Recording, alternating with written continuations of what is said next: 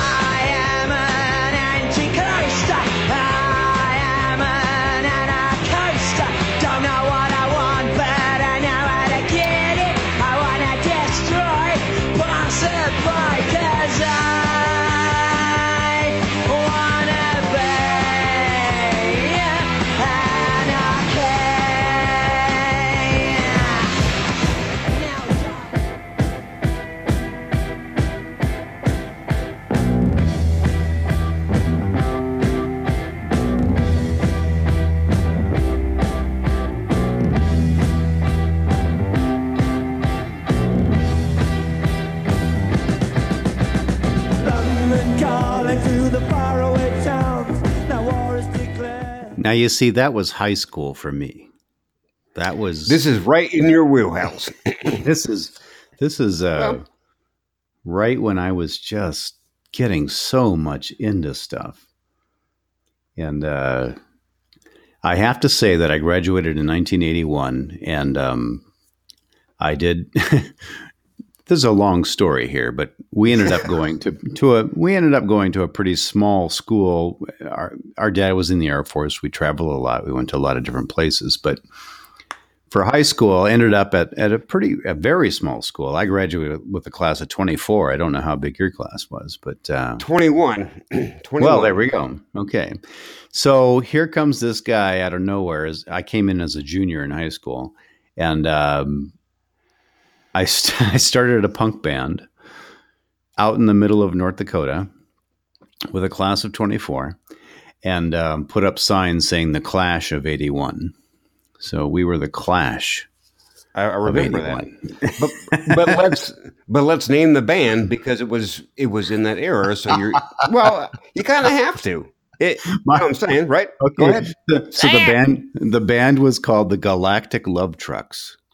No, Galactic Love Trucks. The Galactic Love Trucks. Or the out of me. Yeah. You know, it could have been. Or the GLTs. Sure. Yeah. So and that's an entirely different story. It is. That's a different episode.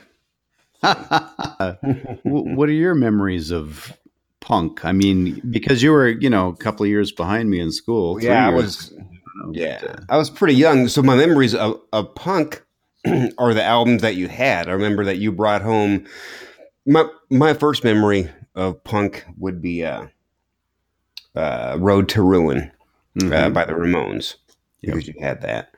And then you know, as I got older, London Calling. I got into the Pistols kind of afterwards, but I just thought, you know, that's it. I mean, because they stood for something, and you remember, like you said, you graduated in 81. The times that we were going through, very revolutionary in America, but also over, you know, seas. Hence the Sex Pistols and oh yeah, no, it was a very interesting time, and so because it came at that time in my life, for me, rock and roll has always meant rock and roll. I mean, it's been like they were sort of defying the whole disco era and stuff moving into, you know, dance-based music, which is cool. I've come back to appreciate that, but they were, you know, just very raw, and you don't even have to know how to play. You have to know how to say something, and that really true. That really got me right there, man. All right. So with that said, here's the Ramones.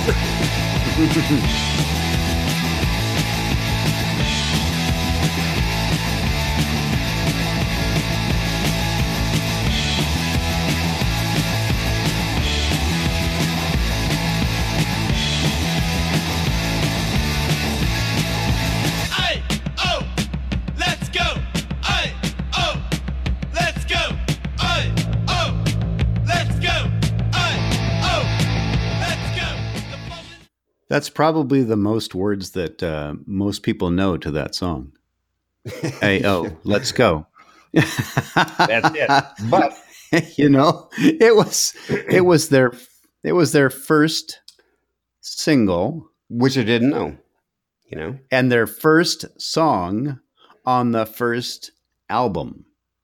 Okay, so that's how the Ramones blasted onto the scene in 1976, early 1976. And people everywhere now will go, oh, yeah, the sports song, the thing they play at the stadium. Yeah.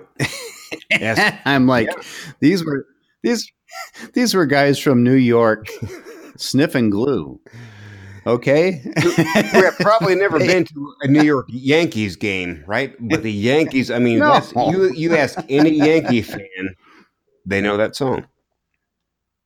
You know? Oh, absolutely. It's like, you know, it was just, it is so amazing to me how everything that we as parents now, or that our parents saw, or that our grandparents saw as dangerous, suddenly turns into the next generation's commercials. Well, good point. You know, Elvis was dangerous. You know, that's the right. The Ramones were dangerous, except now they're not so dangerous because, you know, right. They're not dangerous anymore. Well, and the Rolling Stones were dangerous, and Apple paid the Stones, the Beatles. Yeah. Oh my God! You know, and Apple paid them what $2.2 million, and they said you start me up for whatever it was. Windows probably won. Well, it was Windows, Microsoft. Microsoft, sorry, Yep. So. Yep. All right. So, yes, like I said, it was the first single ever released by the Ramones. And it's probably the one that most people can quote, you know, that would recognize, oh, yeah, it's the Ramones. Tell me about the musicians a little bit. Well, here we go. Joey Ramone, who was real name is Jeffrey Hyman on vocals. Dee Dee Ramone, who was Douglas Colvin, is on bass. Johnny Ramone, who is John Cummings, is on guitar. And Tommy Ramone is on drums. And I haven't scrolled down, but I'll just get into this right now. Unfortunately, 3 of those 4 are not with us anymore. That actually all four of the originals are gone now. Well, Marky. I'm sorry. So we have to cut that out. That's right. Marky is the one that's on drums right now. Right. They Joey passed away, Dee Dee passed away, Johnny passed away. Tommy was on the first album, maybe a couple more. And then they went through three or four drummers. Right. And I've got an interesting drummer trivia thing coming up later, but I won't talk about that right now. But all 4 of those, And that's something that I was going to mention later too, but all four of those guys have passed away. So Tommy passed away too? Golly. Yep. So. Well, I'll mention that later because maybe you'll get into this because three of those lived in the same neighborhood. So they were trying to think that there may have been some, and I believe three of them had cancer. So. Yeah, no, it was, there is, definitely something interesting about the fact that these guys that knew each other so well all succumbed fairly early in their lives to different forms of cancer. It was weird, right? Mm-hmm. So when the song was released, where did it chart, Mick? Where did it chart? When I throw a dart, it went nowhere. It went nowhere. Nobody knew this song. It didn't go any place. At that time, in 1976, yes, like, yep, it's like, oh gosh, no, we don't. But yet, and yet, go ahead. It ranks 92nd in Rolling Stones magazine 500 greatest hits or 500 greatest songs of all time, which I agree with that. So we're in the top 100 all of a sudden. Yeah, out of nowhere. Where'd it come from? Yeah. Nowhere.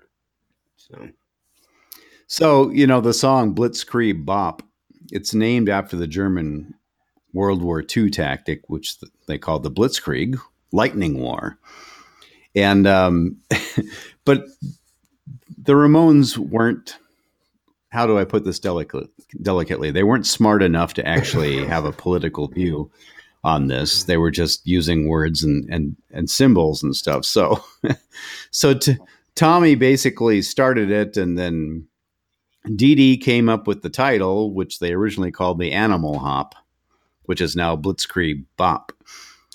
And Dee Dee also changed one line. The original third verse had the line, shouting in the back now. And Dee Dee changed it to shoot him in the back now, which you can actually hear Dee Dee sing on the song. So they sort of traded off on vocals here and there, but... So a lot of the Ramones' early compositions, you knew exactly what they were about. Like, now I want to sniff some glue. Yeah. Susie's a headbanger.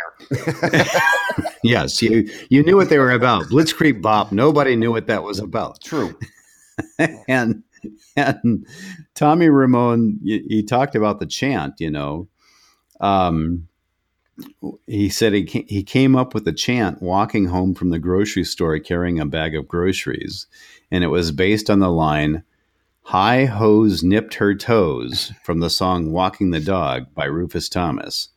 Now, everybody has covered Walking the Dog. I mean, anybody that has a blues background. Errol Smith. But yes, so high hose nipped her toes became hi ho, let's go. Wow. Which I think is awesome. Yeah, me too. So there is a band called Blitzkrieg Bop. Have you ever heard of them? No, I don't believe so. No, I haven't either, but I was just like, somebody was inspired to create a band based around the same name. Have you ever worked with anybody that covered the song? When I was when I ran sound for Dozer, covered it, and there's, it's weird because with that song because of the sports chant, but actually I think Dozer did it, and people would go into parts of it and then go into something else. But yes, oh sure, but I mean even Rob Zombie did it. Oh. The Clash covered it. And then Green Day they covered it a couple of times, but they also would play it quite often in the soundtrack before their shows. Oh, so that was like their soundtrack. So whatever was playing through the loudspeakers.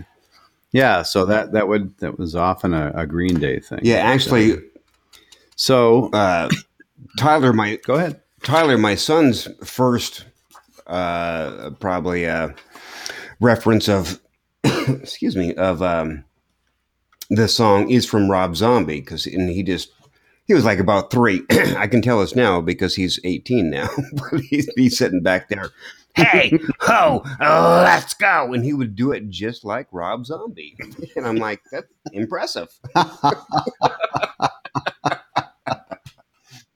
That's funny. So, I mean, that's where he knows. So, you know, Blitzkrieg. So.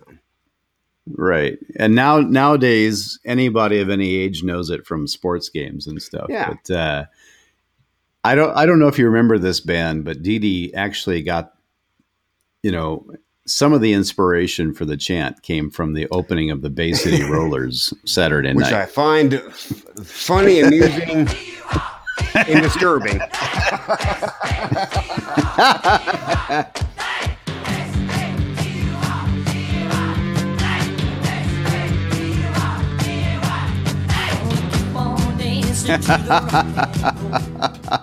I remember that. Yes. Well, here's a quick.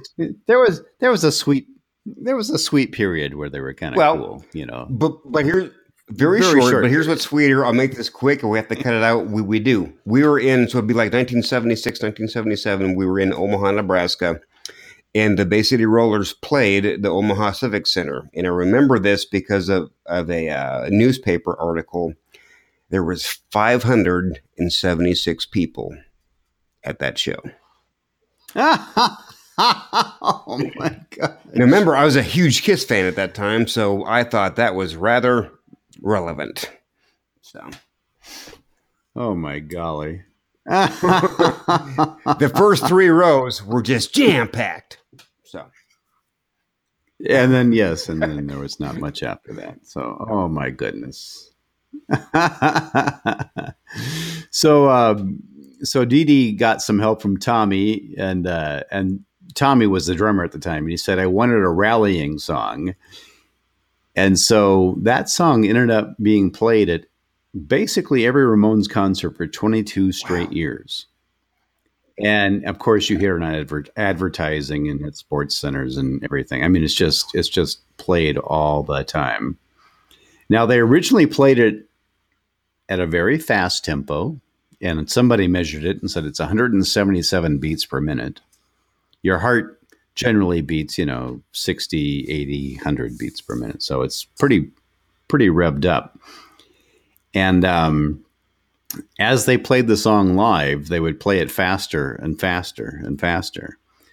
And the Ramones were famous for songs that only clocked in at, you know, 2 minutes. Yep. So at their final show, they played the song at well above 200 beats per minute. So, I mean, it's just that's pretty quick. I don't know if you've ever heard any live recordings of the Ramones. It's just frantic. No. It's just like, we're going to play this thing as fast as we can to get to the next one. But it's real. We're going to play that one as fast as we can. Oh, no. I mean, it's just like, bam, they're just going through them, and they're just playing them like at an insane speed. So here's my piece of drum trivia was that for 1 year in 87, they went through a number of different drummers, of course, but they had somebody called Elvis Ramone on drums for 1 year. We love. And that was Clem Burke. Which I didn't know. And Clem is the drummer. The drummer for Blondie, and always has been the drummer for Blondie. Yeah, and he's the so Clem best. Burke actually was a Ramone for a year, which I didn't know, and I did not know that until we researched this.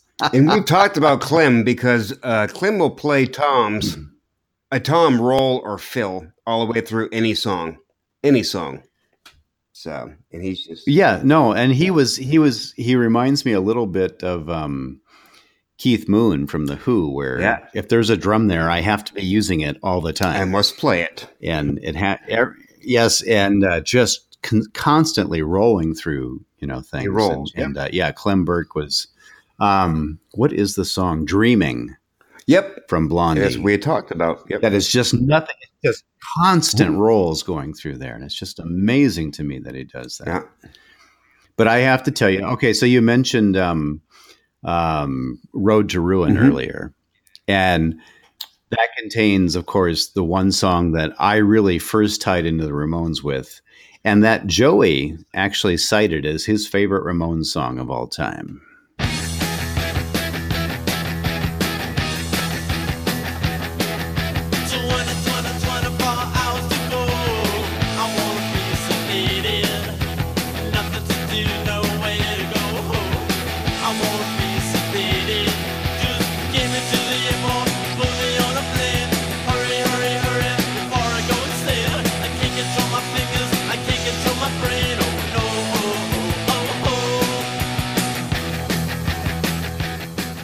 So that was my introduction to the Ramones right there.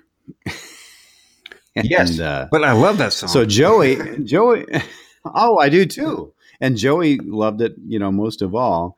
And in 1977, they were on tour, and he burned his face and chest with scalding water from a vaporizer he was using to soothe his throat. So, I mean, in order to try to sing what he sang, he was trying to soothe his throat. And so a bunch of shows were canceled while he recovered. And when they returned to the road in Europe, he was still in constant pain. And so, "I Want to Be Sedated," he wrote down in London around Christmas time of that year. And then the band cut it for their Road to Ruin album, which came out in 78. But, it did, again, it didn't make any impact on the charts. Yeah. but it certainly turned me onto the Ramones, and it was Joey's favorite song. Mm-hmm. So it's like, my gosh. By 2014, you know, so within the last few years, all four of the original members had passed away. Yeah, that's just, which is wild, you know. I mean, it's very punk, but it's very wild. So it's very punk. And like I said, remember how, you know, and I'm not a conspiracy theorist, but because they had grown up together and they were looking at, because Johnny had died of cancer. Joey had died of cancer. Dee Dee was an overdose. Tommy may have been cancer too. And they all lived within like a couple of blocks of each other. They were trying to look, you know, to see if there was some sort of, you know, sure, connection with, you know, water or whatever they were doing. Because they, I believe those three all lived within a couple blocks of each other growing up. But, right. There you go. And on that down, on that downbeat note, yes! we're gonna take a short breather here. Yay.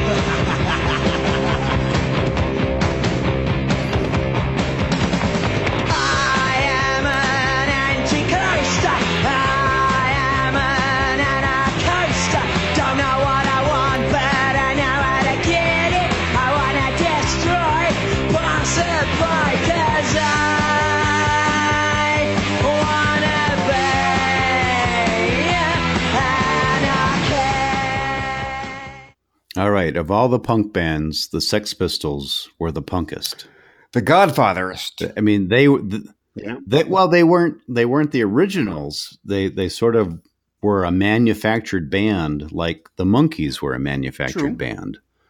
So Malcolm McLaren sort of put together a band meant to really piss everybody off. Good job, and they succeeded. Yes. Well done, mate. Well done, mate. Thank you. Thumbs up. Tell you what. And I got into them, you know, after the fact. But no, after the fact, boy, I remember. Excuse me. After the fact, like because I'm trying to remember. You graduated in '81 in high school. Mm-hmm. Were you still, I don't remember any Sex Pistols laying around. No, I literally, after the fact, I went back and got some Sex Pistols stuff. And because I started to, you know, research more of the history of punk and what was going on. But that was a few years later, you know. But so they released it as their debut single in 76, late 76. Yeah. Wow. And it took them actually a couple of years before they released their debut album, one of their only albums, Never Mind the Bollocks, Here's the Sex Pistols, because of all kinds of legal entanglements and people that would drop them as management, and they got kicked off of one label and moved to another, and nobody would work with them. And they basically made their living by getting publicity by doing outrageous things all over the place. And so a couple of years later, it was actually a couple of years after Anarchy in the UK came out that they actually released Never Mind the Bollocks. But there were times where their first couple of singles charted, you know, on the UK charts, but they had been banned by the BBC. So there would be a blank space next to the number 2 single this week. Wow. A blank space next to the number 5 single for this week. So they've been banned. We're not going to mention them. That's pretty cool. I'll take that. That's very punk, isn't it? That is very punk. Screw you! They still are represented. Right. They're still represented on the chart, but nobody can mention them. It's like, well, why even have that space there? So it's like, yes, we're still putting it to you. You know, you can't deny us. All right, talk about who the members. Well, there were actually 5 Pistols, original Pistols. So Johnny Rotten is lead vocals. Steve Jones, electric guitar and backing vocals, and Steve is still huge in the industry and has been a great producer and stuff. Glenn, I think he was a very underrated guitar player. When you go back and look at stuff, it's like punk was about, we don't know how to play our instruments, but Steve Jones knew how to play his instrument. Yeah, he was, he may have been the decoy in that band, you know? Yep. Because, and still just a great producer and just a great player too, like I said. Glenn Matlock, bass and backing vocals. Sid Vicious joined in 77 and helped me on this. Sid was the bass player, so I think it's Steve or Glenn must have left, or Sid was the bass player, right, when he joined? Yeah. Well, there were all kinds of political infighting going on. Some of it led by John Lydon, who's Johnny Rotten. What? And it really wasn't his birth name. Yeah. So there were these political face-offs against different members of the band. And I think basically they forced Glenn out. And then Sid, who had never played bass and didn't know how to play bass, but was a big Sex Pistols fan, he was brought in. Wow. And then, boy... Things went downhill really quickly for the Pistols, but and then if you ever seen the movie Sid and Nancy, of course. And then Paul Cook played drums. So, but like we said, I mean, for that time period, they were the epitome. Not maybe the Godfathers, but to me, they were punk. They were the rebellion in England at that time. In sure. And then so like I had alluded to, you know, the single didn't show up in the charts, but but Anarchy in the UK is number 56 on Rolling Stone magazine's list of 500 greatest songs of all time. It didn't chart. Yeah. But it's 56 all time. Which, there you go. So, well, it ranks higher than the Ramones, Okay, so well, it's like it made an impact. Yeah, I mean, it you know, I think that was an anthem at that time for, you know, the punks and the people were rebelling at that time. So I mean, they connected with it. At least later they did, you know. And originally the song was only released with a black sleeve on it. So you actually didn't know who the band was, but you just knew it was the song with the black sleeve on it. And it's the only Sex Pistols recording released on EMI. It reached number 38 on the UK. Well, EMI dropped them really quickly. Shocker.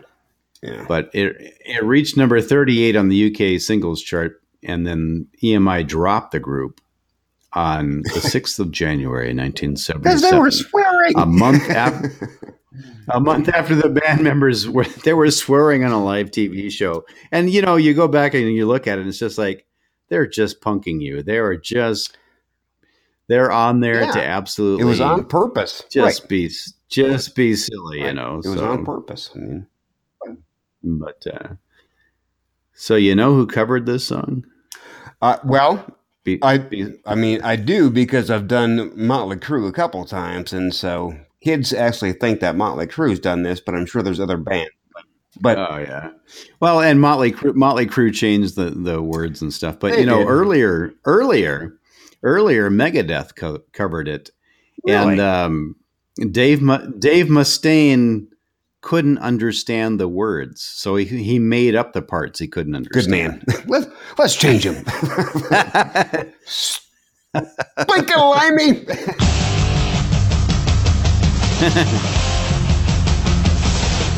Right now,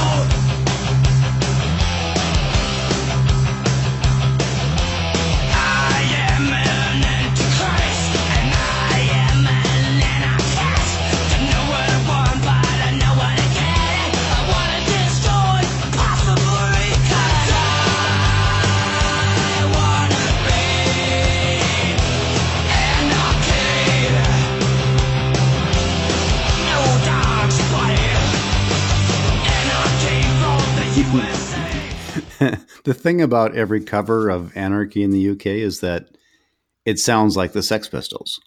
I'll give you that. Because it's like, there's so what little spin have you put, you know, on your own? Because there's basically only one way to do the song. It would be like covering the Ramones. Well, it sounds like the Ramones. Okay. Yeah. When Rob Zombie did it, I'm like, sounds like the Ramones. Yeah, I went through a few versions going, you know, like the Motley Crue one and the Megadeth one, and it's like, they all sound the same. Yeah. They you know, they could be interchangeable for the Sex Pistols, because it's like they have broken things down to just the core, and it's like, well, there's nothing else you can do from here. It sounds like sounds. Mean, it's the and, you know, it's the same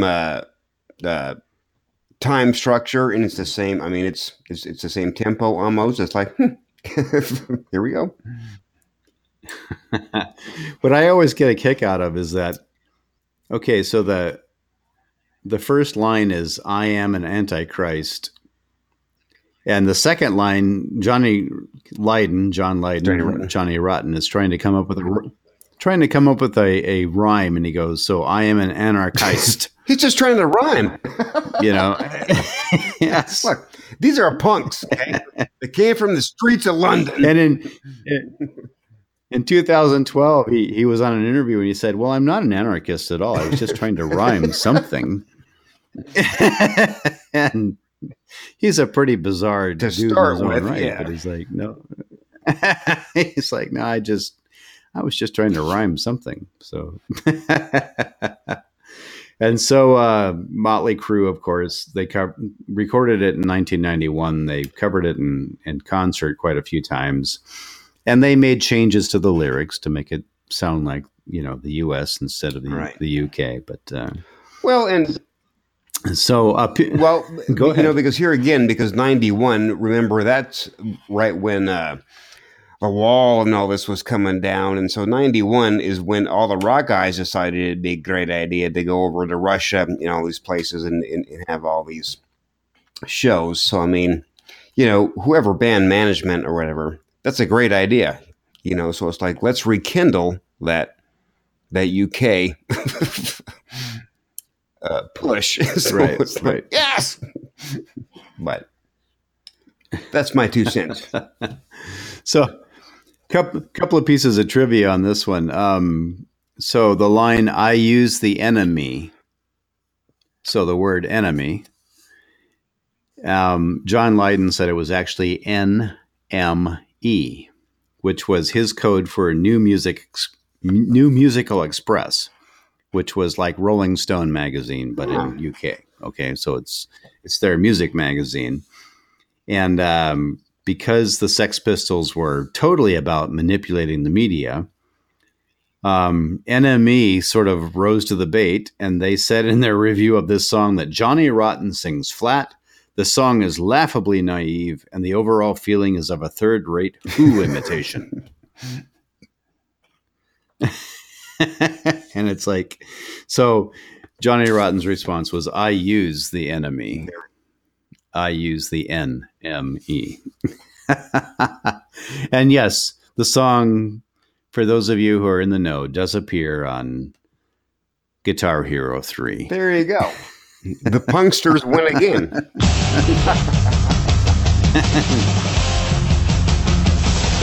Right now.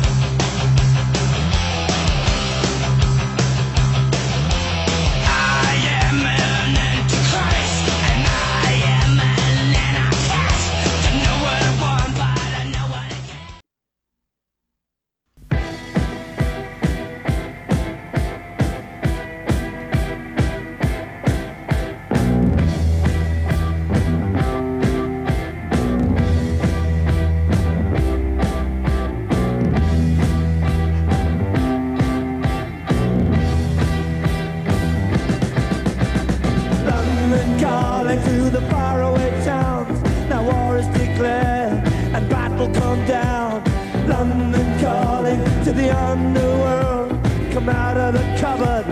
Boys and girls, London Calling. Now don't look to us. Yes, London Calling from the Clash. I'll tell you what, my introduction to the Clash was actually a cassette tape that I had of their. It was a collection of their singles from the UK before they came to the US.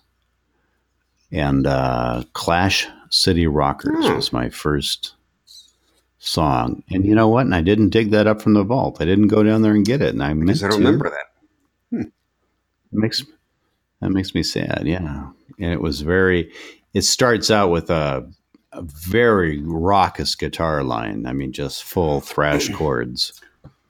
And, did you ever have Mr. Weberg as a teacher in Mayville? Dennis Weberg. Okay. Or at Midway. Yep. At Midway. And, he loved him. Great teacher.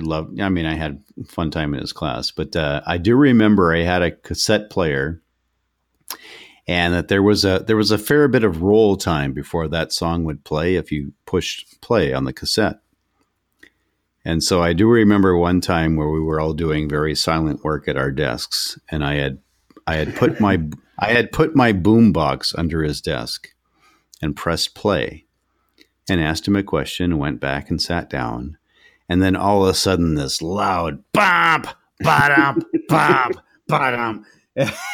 And he jumped up. Nice. and his hair, I mean, always stood on end anyway, but the guy was just like freaking out, looking around the room. Where is that coming from? And, you know, I was an A student, of course, so he would never suspect me. But he's looking all around. I walked up there and I shut it off and I went back and sat down. And he's like,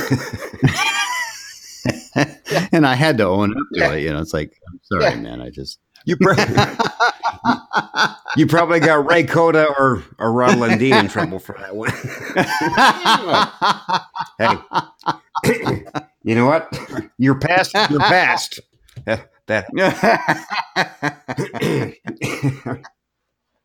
So yes, I that's. I've never heard that story. So I used my position as you know, the least likely suspect to do the most unlikely thing. That's funny. And I still remember that, just the look of surprise on his face and him standing up and walking around the room and not realizing it's coming from a boombox right under your desk. Right. Well, it was like right at his feet.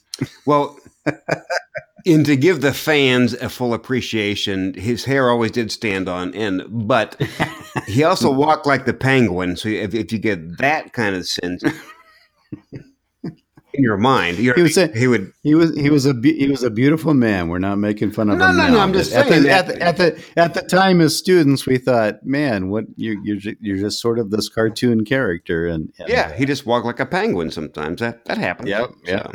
Yep. No, well, nobody will say nice things about how I walk. But, no, they call me Mr. Look, they call me Mr. Magoo. All bets are off. So, so anyway, London Calling. Getting back to that. Back to the show, which is now considered a classic album. It was a double album in 1979, which is strange to me, right? Well, and it is. And actually, the record company was like, well, no, we don't actually want you to do a double album. So the Clash were like, well, how about if we do an album and include a single with it? And the record company signed off on that. Well, then the Clash recorded a 12-inch single played at 33 1/3 RPMs that had 8 songs on it. See, I didn't know that.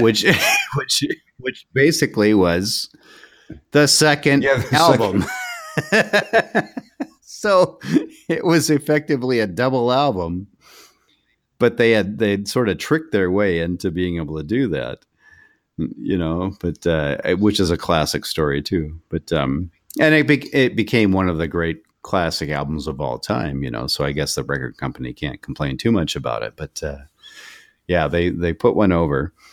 And, so the song was written by Joe Strummer and Mick Jones, and back in World War II, when the BBC World Service would come on, they would say, "This is London Calling," and so that was their broadcast intro.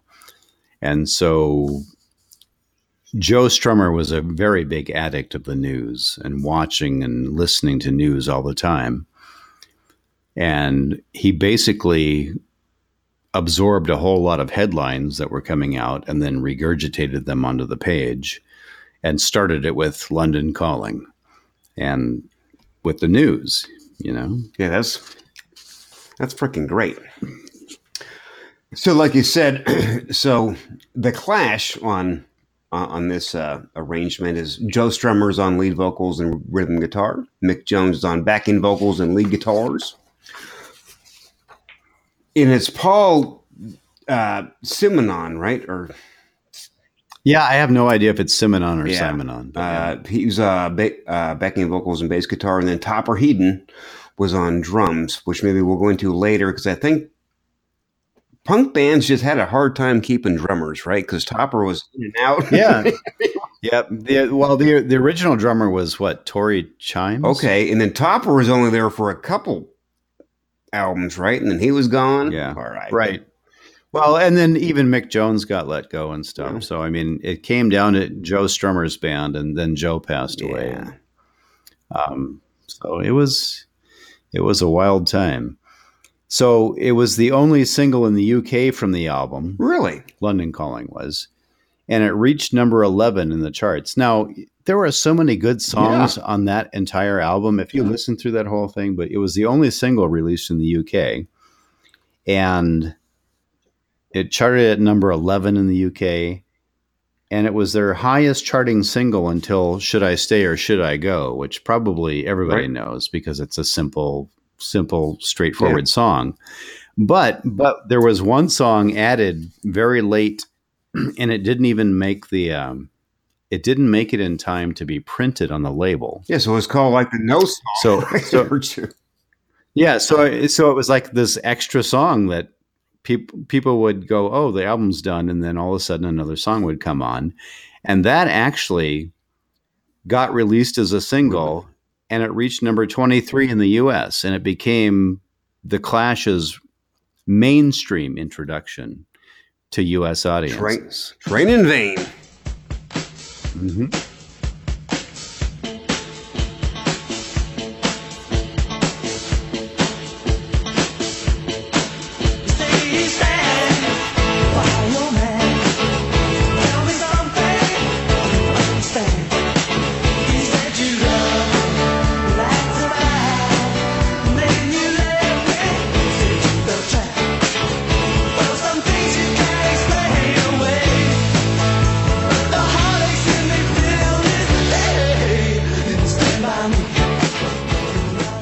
So that was really a lot of the U.S. audience's first real introduction to The Clash, you know, even though most of their body of work had been done before that.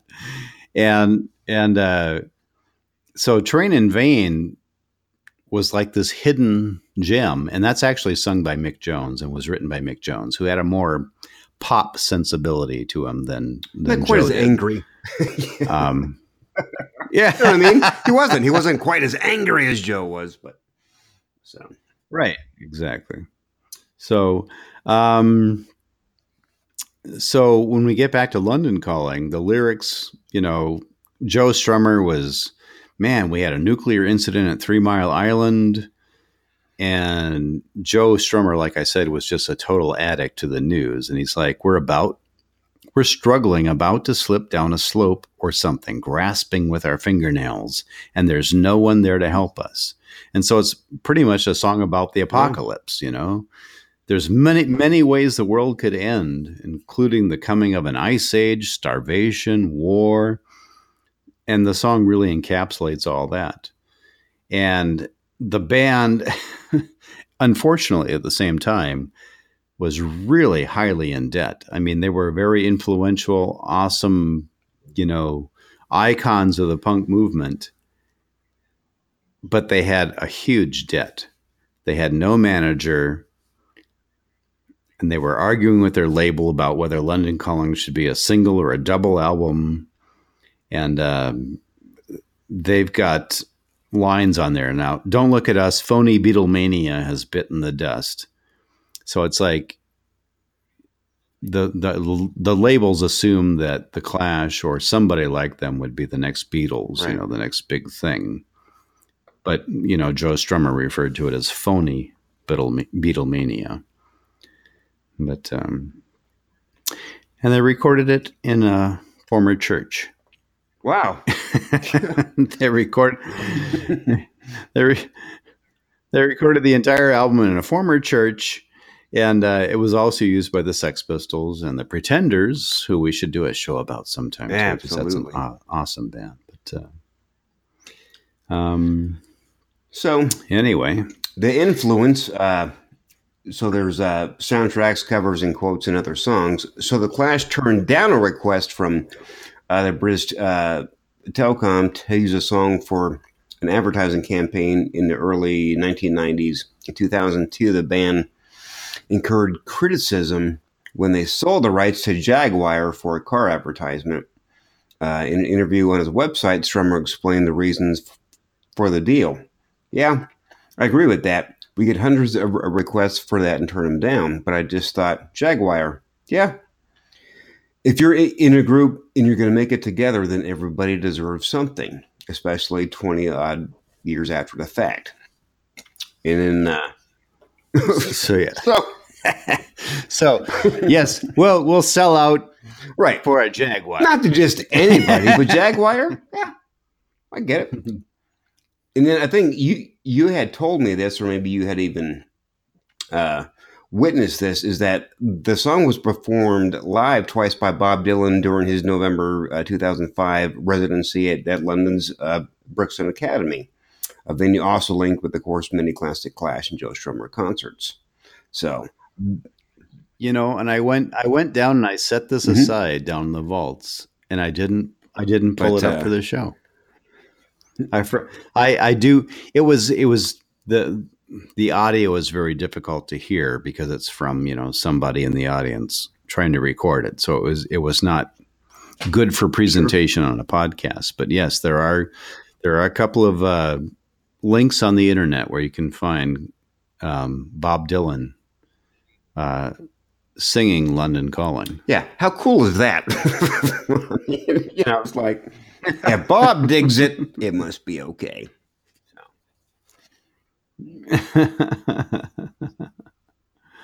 So, yeah, I live down by the river. Mm-hmm. Remember that line from the song? So there used to be, well, I mean, there's a saying in England that if the Thames, the river, ever floods, then all of London would be underwater. And Joe Strummer lived in a high-rise apartment, so he probably would have survived the flood. But the whole idea was that, you know, that's another one of the apocalyptic scenarios, is that, you know, the London would be totally flooded. So anyway, we're going to take a short break, but this one goes out to the Clash of 81.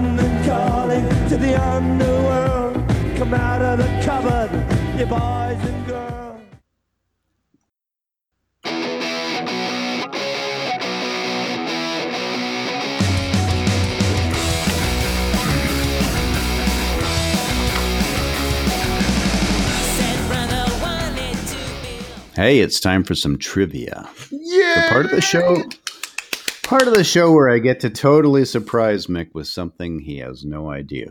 No idea about. Okay, you have nothing. No idea what's coming up. So this is a punk rock trivia quiz. Ooh. But it's not necessarily related to the bands that we were just talking about. So, aha. It bonus points. Is what you're saying.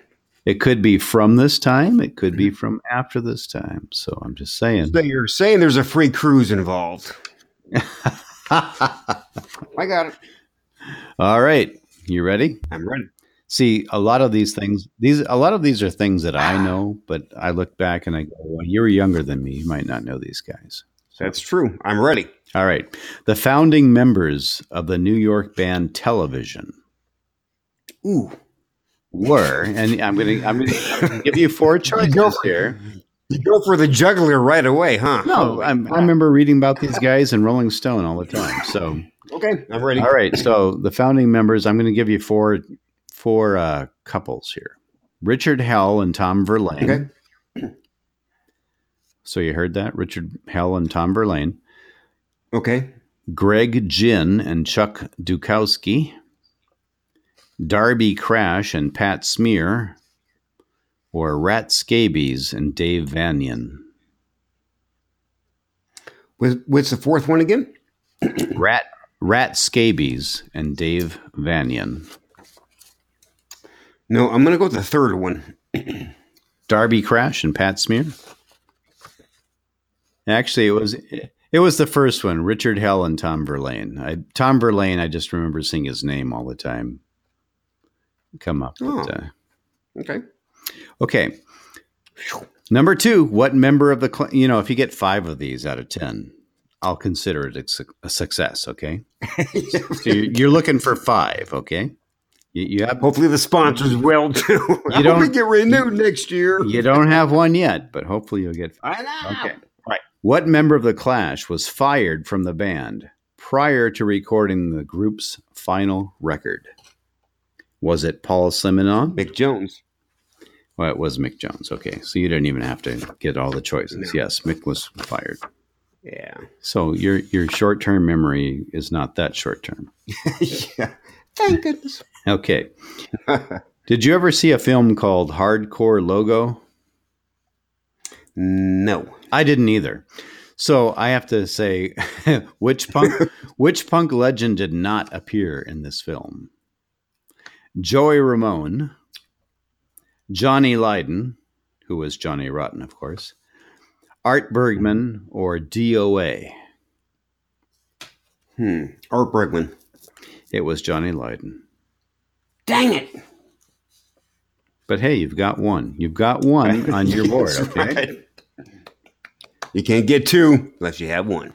There we go. Now, do you know Henry Rollins at all? Henry Rollins? Absolutely. Yeah? I do. Okay. So who did he replace as lead singer for Black Flag?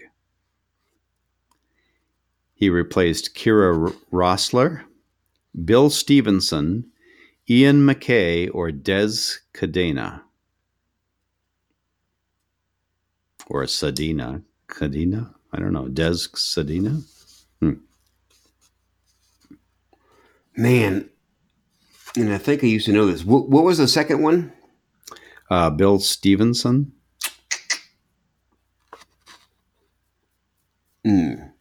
No, but let's go with the first one. Kira. He actually replaced Des, but I think Des moved to a different instrument and just wasn't the lead singer anymore. Okay. Can't remember how that went. Yeah. So I'm going to give you, a smiley face for that because you didn't get it right. A smiley face for that one. But I wrote a smiley face there. You kind of knew what you're talking about, so that's cool. Okay. The legendary Johnny Thunders was found dead on April 23rd, 1991. In which place? Marrakesh, New Orleans, Montreal, or Madrid? Dang it. New Orleans. It was New Orleans. See? Woo! You got another one. You got two. If you're going to die someplace. Well, some people were surprised that he lived as long as he did. I'm just saying. Well, because Johnny Thunders was a wreck in progress. Boom, boom. Okay, well, counter trivia. Who else was found deceased on his tour bus in 1993, I bet. Lead singer. I'll give you a multiple choice. Oh my gosh! Oh yeah. See, this is not how trivia works.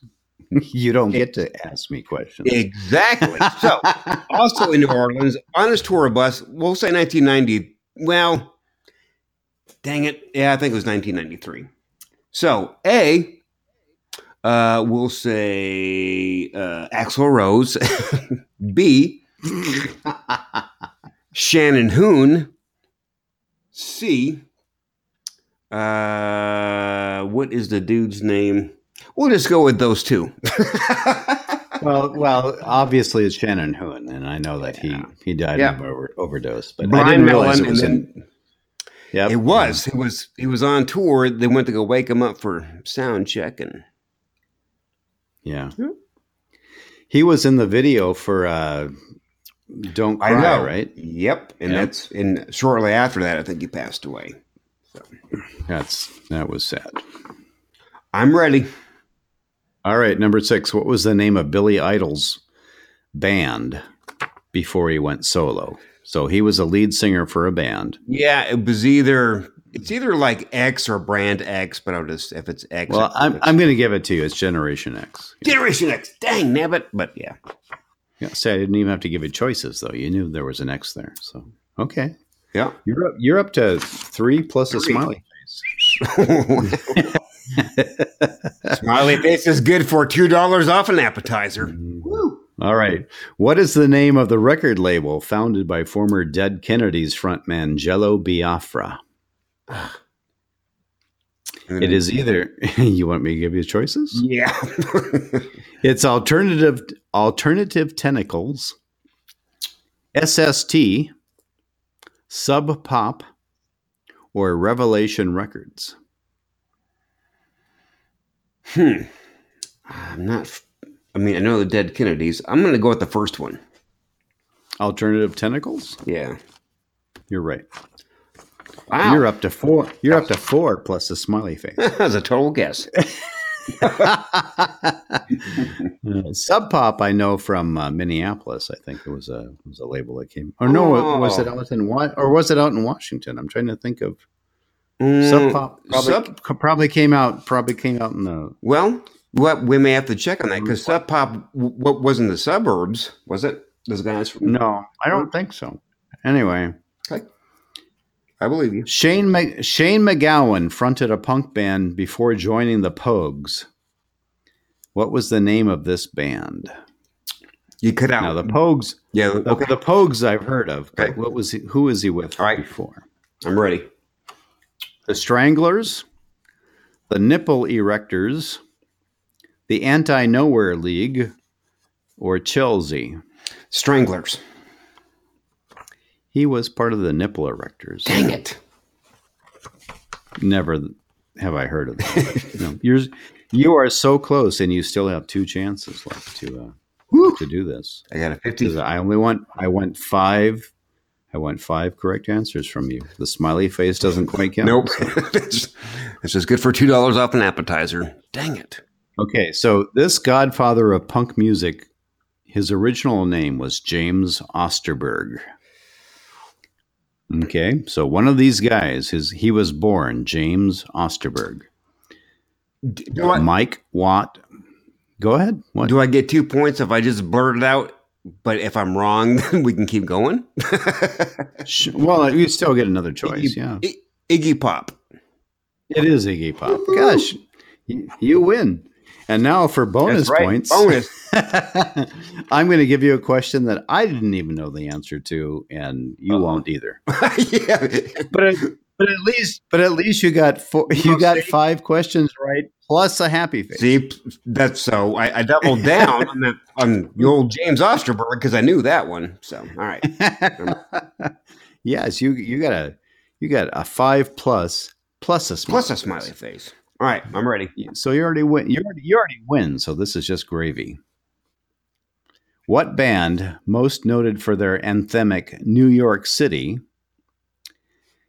So they had a song called New York City. Okay. They were London, Ontario, Canada's greatest contribution to punk rock. I might know this. So they came from London, Ontario. Okay. I'm ready. The choices are the D-Mix. D-M-E-I-C-S, the Young Canadians, the Day Glow Abortions, or Sham 69. Dang it. I was hoping you put the Flaming Lips in there, but... no, they're not from there. Yep. Well, let's go with the Shams. You know, I would have chose Sham 69 too, but it's actually the D-Mix. Wow.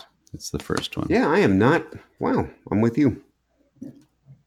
But you know what? For something that I totally pulled on you out of the blue, and I gave you the five, you know, I thought if you got five, you'd be doing really well.